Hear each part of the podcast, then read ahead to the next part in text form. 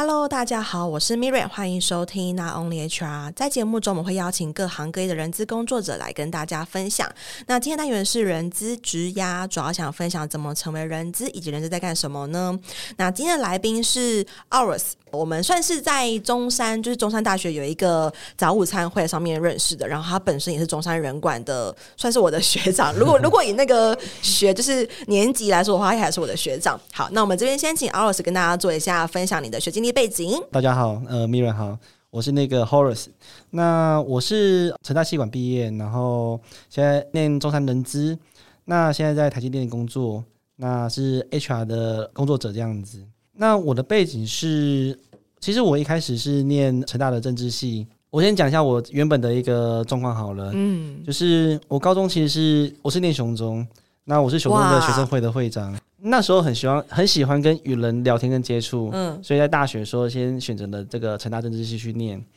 但是我进到成大政治系之后，发现很多人都去当公务员，嗯，那我那时候我对政治也不太了解嘛，那也不是很喜欢，所以后来转系到气管系去，嗯，不过我也不知道是不是好了好的一个转折啦，因为我后来才知道说，在那几年的政治系很不一样，很不一样。对，你知道陈非凡吗？我、哦、知道，他是我大我两届的学长。哇，所以那时候有那个太阳花运动嘛，嗯，所以我转系之后，我很多同学参与太阳花运动，嗯，所以他们在后来都变成政治人物或政治人物的助理，对，所以搞不好那时候留在政治系 会是一个不一样的，但是我现在也是一个，我觉得现在我是很满意我现在的工作啦，我也觉得现在人生也很好这样子，嗯，然后后来转去气管系之后，我一开始是专注在两个领域。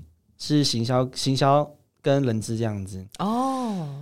为什么是行销呢？是因为前面提到我学生会长嘛，我蛮喜欢去做哦、呃，跟别人接触这件事情。对。然后我就觉得，哎、欸，去卖东西好像是可以发挥我专长的这个。是拉赞吗？卖东西这件事情？哦，本来是拉赞助，后来我有去卖过刮胡刀。哇啊！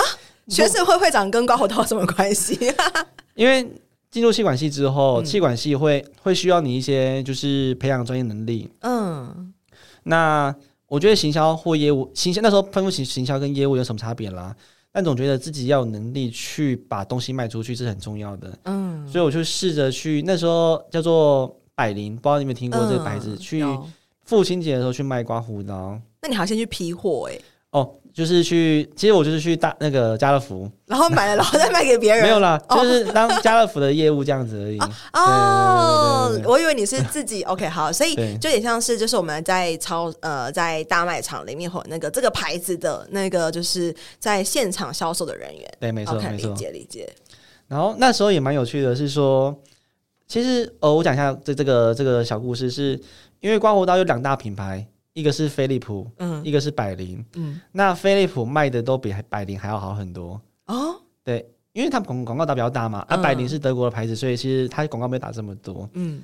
但那时候，总之我就是用很多计策啦，那就是卖到一个很好的销售成绩。我卖到什么程度？是卖到飞利浦的人叫我明年去帮他们卖这样子，直接被挖角，嗯，蛮蛮蛮有趣的。但我讲一下为什么呃，我后来会走人资领域这一块，是因为前面在就是尝试很多不同的状况。那大三的时候，我开始接触到人力资源管理。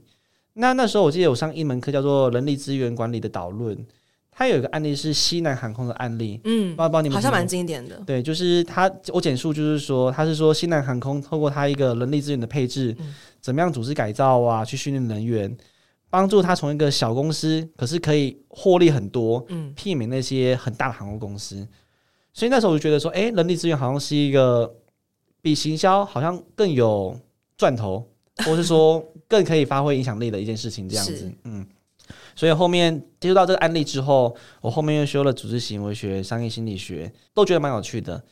那最后我为什么会踏入人资领域？其实也是机缘巧合啦。就是我们大四都会准备研究所嘛，嗯，那我就是有准备推甄，那时候准备考试考台大，但是考台大前，我有试着去推甄看看那个其他的科系，嗯，所以我有推清大科管还有中山的人资，那最后中山人资先录取我，那时候很犹豫，到底要不要先去念，还是要继续努力一下，嗯，然后那时候听到一个消息，就是呃，明瑞娜应该也知道是说中山人资有提供那个海外交换的机会，对，就是哎、欸，我觉得海外交海外交换是一个。大家好像医生一定要做一次哈，嗯、就是一定要去交换交换一次。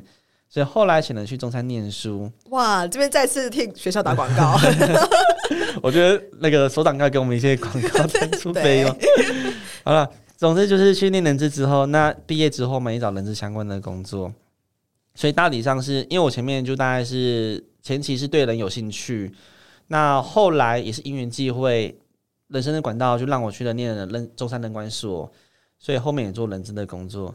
所以大体上是我学学历的背景大概是这样子。哦，所以其实你。那你当初因为你是大三接触到人管，就是学校的一些背景，然后你开始发现，哎，其实人资也是一个可以发挥影响力的工作，跟一个未来选择的方向。那我蛮好奇，就是你在选择研究所的时候，你有选，比如说清大科管啦，然后中山的人管啦，嗯、那是什么原因就完全转回掉行销这块了吗？清大科管就属于行销的这个领域，嗯，中山人管就是人资的领域，OK，对啊，就两块嘛。那中山也有行行销传播管理所啊？哦，那那时候我就想到是说，因为清大科管是那时候我我我忘记了，好像是我觉得他是因为他会讲一些创意的事情，所以我觉得很有兴趣，哦、所以我就挑这间。嗯，那中山人管是因为我对人管有兴趣嘛，嗯、所以其实那时候我就只要觉得中山人管是很好的学校这样子。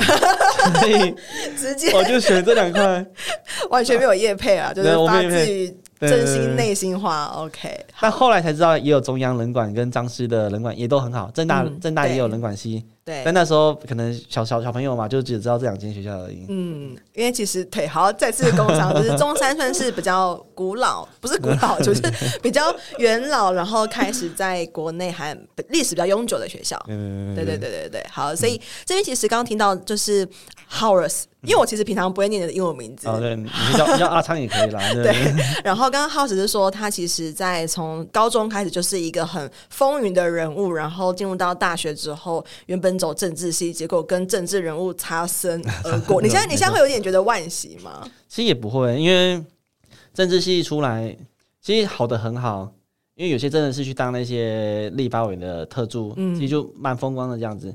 那也有很多就是。默默无名的，当然也不说不好啦，嗯、但是就是他现在就是做很稳定的工作这样子。OK，但那些工作也不是我真的很喜欢的。哦，姐，所以选这条路我也觉得没有好。就是也是一个很好的选择。嗯，我好像发现我们节目到这边一直还没有跟大家说，就是 Horace 现在任职在哪一些公司。我发现我好像还一直没有提到。对，Horace 他目前是在我们的护国神山台积电，对 对台积电。所以当然，我觉得明确的是，是他现在的不管是工作的经历，或是他的位置，或是他的影响力，其实。跟台湾、跟国家的危机 也是能够媲美政治人物，我觉得是蛮认同的。那刚刚提到说，其实回到主题来，你选择念人之所，是你发现就是经由一个导论，你发现人资它可以发挥很大的影响力。当时在选择学校的时候，中山就是他们比较就是抢先先取得了你这个人才，所以你就决定去往这个方向去念，加上他们可能有国外交换。那这一路以来，从学校啦，然后到毕业到现在，你是台积电的 HRBP，你认为人资的工作跟你想象的是一样的吗？还是有哪边是比较不同的？其实当初在学生时代会觉得 HR 的工作就是与人接触、与人相处比较多，在这一块会觉得说，哎，跟人相处好像是很快乐，跟人认识嘛，了解他们的故事，然后自己也会有所启发。但实际做以后会有它好跟不好的地方。嗯，那我先讲好的地方。好的地方就是例如说刚刚提到的，可以认识很多的人。嗯。你会觉得自己会被他们需要，那你也可以从他们的人生中学到很多的故事。对，那这是好的地方。那需要很多技巧去去管理的地方是，因为你跟人相处，其实只要人跟人的地有有人跟人的地方，就有所谓的 political。嗯，对，所以你怎么去管理人跟人之间的关系，或你怎么去让这个人去遵从你要的方向？嗯。以及怎么样让一个叫你的人喜欢你或不讨厌你，是做人资这份工作很难的地方，很难的地方。但它却就是你，你其实你不想做，可是你也必须要一直去想办法精进你这部分的能力。对，对啊，所以这是我觉得，如果大家想要来做人资或人管的工作的话，就你要有心理准备，是说你要接触很多的人，可是不见得每个人都会喜欢你。嗯，那不喜欢你的人，你要如何跟他保持一个好的关系，或设法让他。更进一步去帮你。嗯，这是你不想做也必须要修炼的功课。没错，所以我觉得这也蛮跟我自己对人资工作的想象还蛮一致的。就是我自己在进入人资领域之前，我也觉得好像就是对人资工作比较是可能跟组织的制度啊规划，像是刚刚你提到那个就是航空的那个故事一样，嗯、就是哎，我透过一个制度来帮助组织。然后我加入人资之后，我发现哦，其实人资跟人的关系，就是跟其他非人资的工作者的关系，真的是很有巧妙的那个磁场跟整个工作的氛围。是确实，这也是跟我在进入人资领域之前想的还蛮不一样的部分。那到这边的话，你自己认为在人资工作中，尤其你可能是一个 BP 的角色，那你最喜欢人资工作的哪一环？其实我最喜欢的部分是，我觉得，我觉得应该不管哪个工作。都一样啦，但我我也有在做人资工作嘛，其实我最喜欢的一环是，我可以自己去想一个新的案子推出，然后实现。哦，对，其实我我觉得工作有趣的地方是学习啦，嗯，就是我自己观察我里面的人，跟我自己的亲身经历都是这样子，是说工作上你有两个因素，如果好的话，你就会留下来。嗯，第一个是你跟主管的相处，对，就是主管跟你相处的如何。如果他你觉得他是一直在帮你的话，嗯，那你留下来的机会会很大。第二个是你觉不觉得这工作是有趣还是无聊？嗯，当你觉得这工作开始无聊的时候，那你就有机会可能会离开这份工作，或换转做转换。那我目前的工作是因为它一直不断有新的事情出来，所以我一直会有一个所谓新的学习曲线，所以。我就会一直在不断学新的东西，那这是我觉得我目前做人事工作最有趣，而且让我可以持续工作的，呃，一起走动动动力的地方。嗯，我刚刚之所以听到就是 Howard 说公司给他不管是一个授权或者是一个工作自主性，让他可以发想很多新的东西，并且去推展的时候，我之所以会觉得哇的原因，是因为你的 BU 有一千多个人。那这个弹性，换言之，你有一个新的想法要去提出来，并且被接受，并且真的实践。我的想象是，它可能不是一个容易的过程，嗯，所以才会觉得很惊呼是。所以，其实你的工作其实是很频繁，有这样子的新的东西出现，然后都是可以被实现的，不会因为组织很庞大而有所阻碍吗？嗯，所以这个也提到一个很重要的点是说，呃，我觉得这个分两块，一块是说。你去做现在组织就发现的问题，嗯，这是比较容易的。对，我举个例子来讲好了，就是大家现在也可能知道，我们公司它呃，之前新之前的新闻有报道过，是说我们现在公司的离职率是比较高的。嗯，那这显而易见的问题，那我就要想办法解决这一块。嗯，所以因为这东西是老板也觉得这是问题了嘛，那我就针对这个问题去做发想，去想它的入口是什么。讲完之后，去想它可能可以做哪些解决方案。嗯，这是比较简单的。那我的工作有一块更有趣的地方是，我可以去想一些连老板都还没有发现的问题。哦，就诊断对，类类似类似诊断。那怎么去找到老板你都没发现问题呢？这个可能是从我从数据上去分析。嗯，例如啦，我可以去看同仁的工时资料。那发现说哪边可能会有一些组织会有比较高的离职率，或是说哪些人他现在工时很高，可能工作的分配上有问题，嗯，或是说我透过跟同仁了解聊天的时候，他们就会给我一些 hint，让我知道哪边可能出了一些状况，嗯，例如可能某些主管他的管理风格跟下面下面的人是不 match 的，嗯，或某些人他可能是比较呃比较。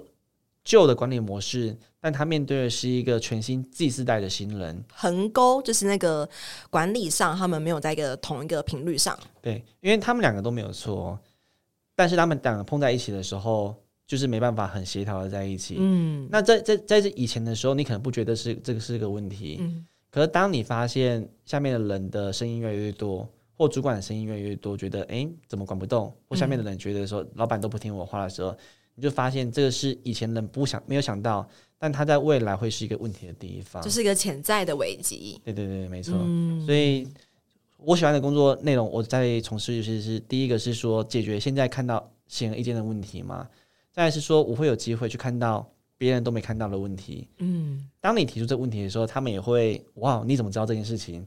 我就觉得很很成就成就感。那以以你的工作比例来说，大概会花多少的时间？就是这件事情大概占比会是如何？是百分之五十的时间可能都会在这样子的一个，比如说呃，我们讲 monitor 组织的状况，嗯、还是说大概他可能是在那百分之二十的时间？我还蛮好奇的。其实大概我我觉得大概只有在十到二十 percent 左右。嗯，因为我在大部分还是要 maintain 一个所谓的现状，让它变得更好。嗯。我觉得我的工作现在有一部分很不错的地方是，我会有定期的时间会跟高级主管一对一的对谈。万万的部分，对，那我觉得在那个万万的场合，我会提出我的一些观点。那他如果觉得有道理的话，他就给我更多的 feedback。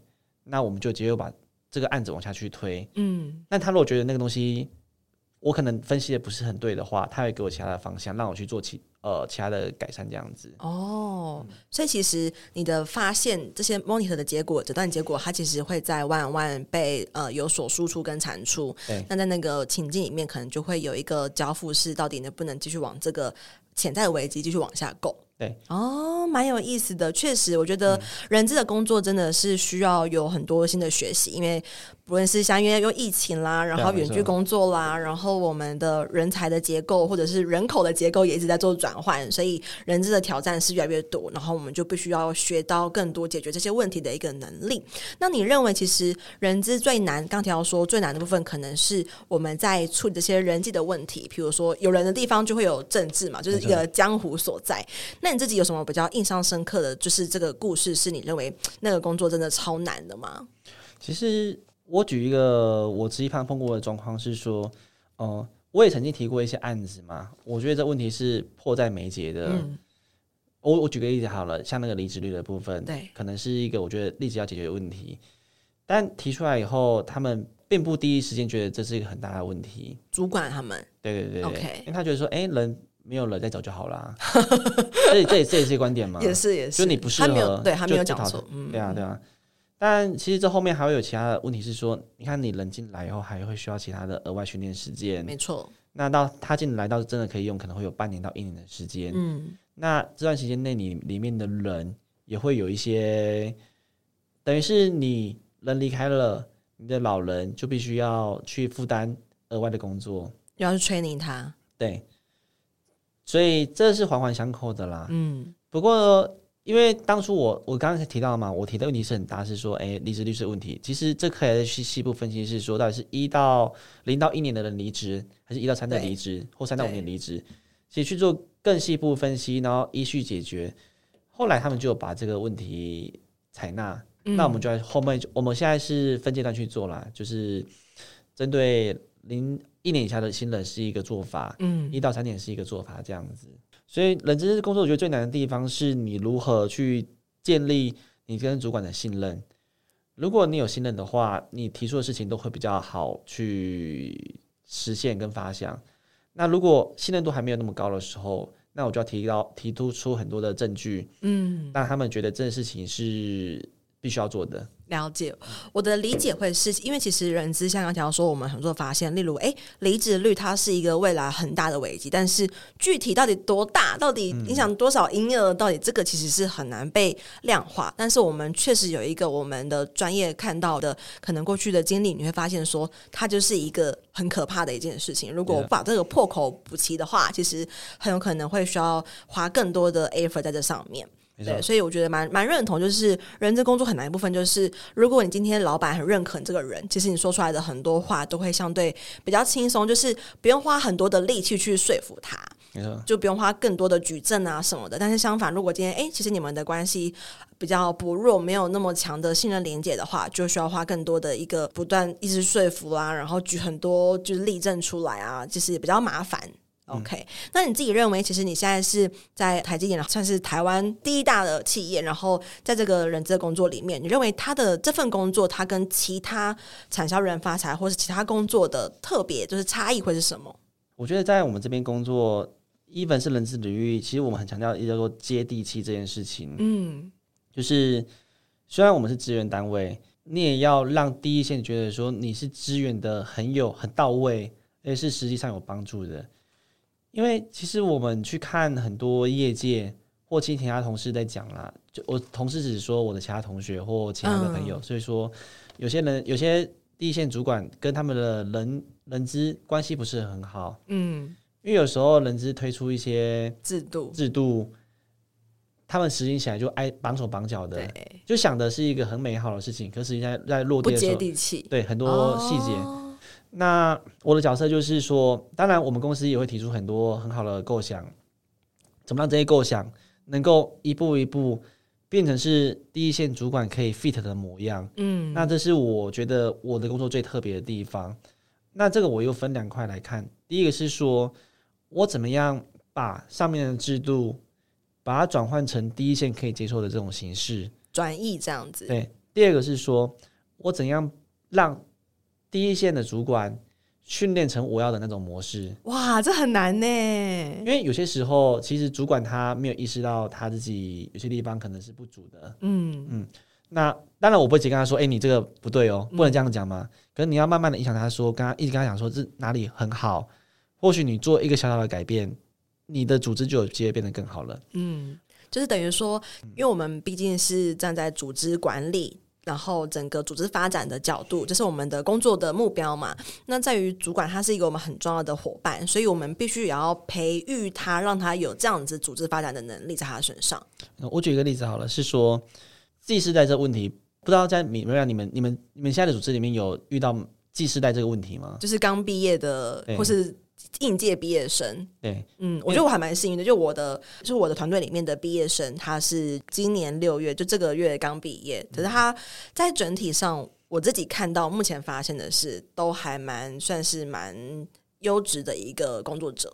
嗯，那我讲一下我们遇到的状况是这样好了，是以前主管觉得说，你一本是技师带进来嘛，其实他没有技师带这概念，他觉得新鲜人就是要 fit 我们的公司的文化，对，或我组织的文化。但我们可以显而易见的是说，Z 世代他从根本上就跟现在的主管是很不一样的。嗯，他们一出生就会用手机，他们崇尚自由。其实那些东西是你要直接让他们去 fit 公司文化，是有很大差异，是没办法的。对，嗯。那 Z 世代有个很不一样的地方是，他如果觉得他跟你不合的话，就会走，就会走。像像我们这个时代，因为我们现在三十三十多岁嘛，嗯，一分不合，我们可能会留下来，想说改变我们自己。对，而 Z 世代是很忠于自我的。那 Z 世代忠于自我，不合就离开的情况下，你没办法一直改变他。对，那你一定是要让主管去接受这件事情。嗯，所以这是我刚提到的。呃，我们怎么去说服主管，让他做一些心态上的改变？就是他如果不改变的话，他就一直。面对高离职率这件事情，嗯，所以他一定要改，只是什么时间点会意识到，以及他要用什么手法去管理他底下的人，他又觉得很舒服，而且可以管理下面的人，这是我们要帮他的地方。哇，那通常因为你们的组织的层级也蛮多的，那通常以 BP 的角色，你会对到的层级，他大概是会管理多少规模的人？比如说，你这个这个主管职这个位置，它底下大概是一百个人吗？还是说是二三十个？因为像提到说，诶，可能主管他跟刚进刚进来的这样历史代的新鲜人，他会有个差距。可是我想象的是，如果他的层级是比较呃初阶主管的，例如他下面可能是二十个人，那他的年纪应该会再年轻一点点吗？嗯，对，像我现在对的人，我现在对的主管嘛，大概是。最高阶主管大概是管一千多个人嘛，就刚整个我的整个组织。那最低阶的主管大概他会管大概十几个左右。嗯，那管十几个这个又有在分，因为他有些单位是比较新的单位，找比较多的新人，所以他管的人就会都是新鲜人，这种还好。嗯，有一些单位他因为会需要比较成熟的人，所以里面都是老人，这种也还好。但是有一种状况是他的。团队成员里面有一半是新鲜人，一半是老人，各半这种这种，情况管理就会比较复杂一点。哦，就是他们在除了在管理上的困难，在共事的时候，就是整个团队成员在共事的时候也会有一个摩擦在。没错没错，所以主管就是在这种情况下，嗯、你要怎么去提供主管一些哦、呃、手法，或是一些句子。语言沟通上的方法，对，嗯，因为我们是做到，我们做到比较前面是说，我们会跟主管说，你在跟他沟通的时候，你要说怎样的话语，他比较容易听得进去。哇，是一对一这样，还是你们会有一个课程？他会有课程，也有一些 S O S O P 啦，就是你总不可能对呃新鲜人直接说，哎、欸，你去做什么什么事情嘛？嗯，那你我会给他教一个手法，是说你跟他先说什么，例如说先给他解释原因，再给他命令句，嗯，就再给他个鼓励，一个公式这样，一个公式，用这样的手法去跟这些新鲜的沟通的话，他会比较容易吸收的进去，比较容易就是听从这样子的指令。OK，蛮特别的，就是就我访问这几集来宾，我觉得 Horace 分享了一个蛮特别的点，就是要协助或是要去 training 主管来帮助 HR，让这个组织发展可以更顺利或是更好。我想，因为我们公司一直在扩张嘛，嗯，那我觉得我们跟我我可能这是我来跟其他人不一样的地方，是我们有很多主管也是新的主管，嗯，对啊，所以就跟你没当过爸爸，当爸爸的时候也需要一些训练嘛。当然，我们角色就是帮助那些新的主管去具备他所需要的能力。嗯，那一般是老的主管，他面对一个新时代的人，他也需要不断的精进，就是新的管理手法。没错。嗯，因为你已经是在台湾最 top 的公司里面当 人资伙伴，就是 HRBP 的部分。那你对你自己未来就是 maybe 三年、五年的人资规划，你有什么想法吗？其实，哦、呃。因为我现在是管人跟协作主管嘛，那我自己是觉得说，我可能会有几个方向啦。我可能会，因为我曾经去做过七纳米的厂区，嗯，就是我们现在公司最赚钱的是七纳米跟五纳米这样子。我做过七纳米的，那我也做过所谓自动化的厂区，嗯，现在的话，我是在做一个叫做光照的研发部门，嗯，管这个。那其实我还缺一个地方是建厂的经验。